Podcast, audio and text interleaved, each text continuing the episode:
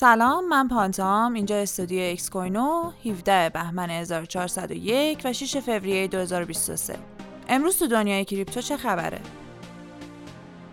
اضافه شدن اعتیاد به کریپتو در لیست خدمات مرکز توانبخشی اسپانیا یک مرکز توانبخشی لوکس توی اسپانیا اخیرا خدماتی رو با هدف درمان نوع نسبتا جدیدی از اعتیاد که اعتیاد به رمزارزاست به لیست خدماتش اضافه کرده.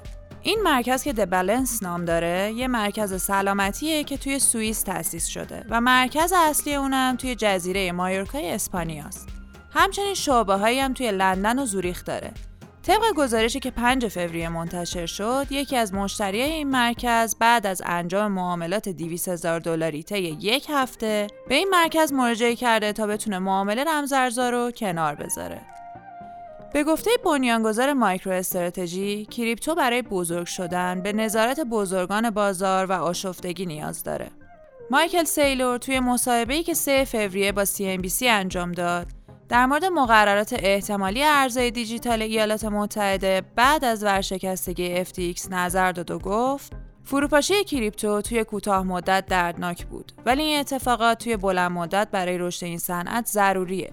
سیلور گفت که این صنعت ایده خوبی داره و یکی از اونها شبکه لایتنینگ بیت کوینه. اما یه سری توی این فضا این ایده های خوب رو به شیوه غیر مسئولانه اجرا می‌کنن.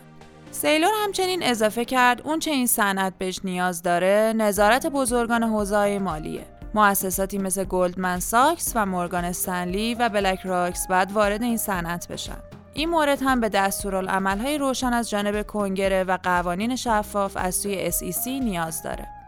اینترپل در حال بررسی نحوه کنترل متاورس. سازمان های پلیس در زمان سیاست گذاری های خاص برای اجرای قانون توی متاورس با مشکلاتی مواجه شدند. با این حال یورگن استاک دبیر کل اینترپل معتقده که این سازمان باید برای اقدام در مورد جنایتی که توی دنیای دیجیتال اتفاق میافته آماده باشه. از اونجایی که در حال حاضر بعضی گروه ها از فضای متاورسی برای ارتکاب جرم استفاده می‌کنن، اینترپل داره خودش رو آماده می‌کنه که اقداماتش رو وارد پلتفرم های متاورسی کنه. ممنون که همراه ما بودین.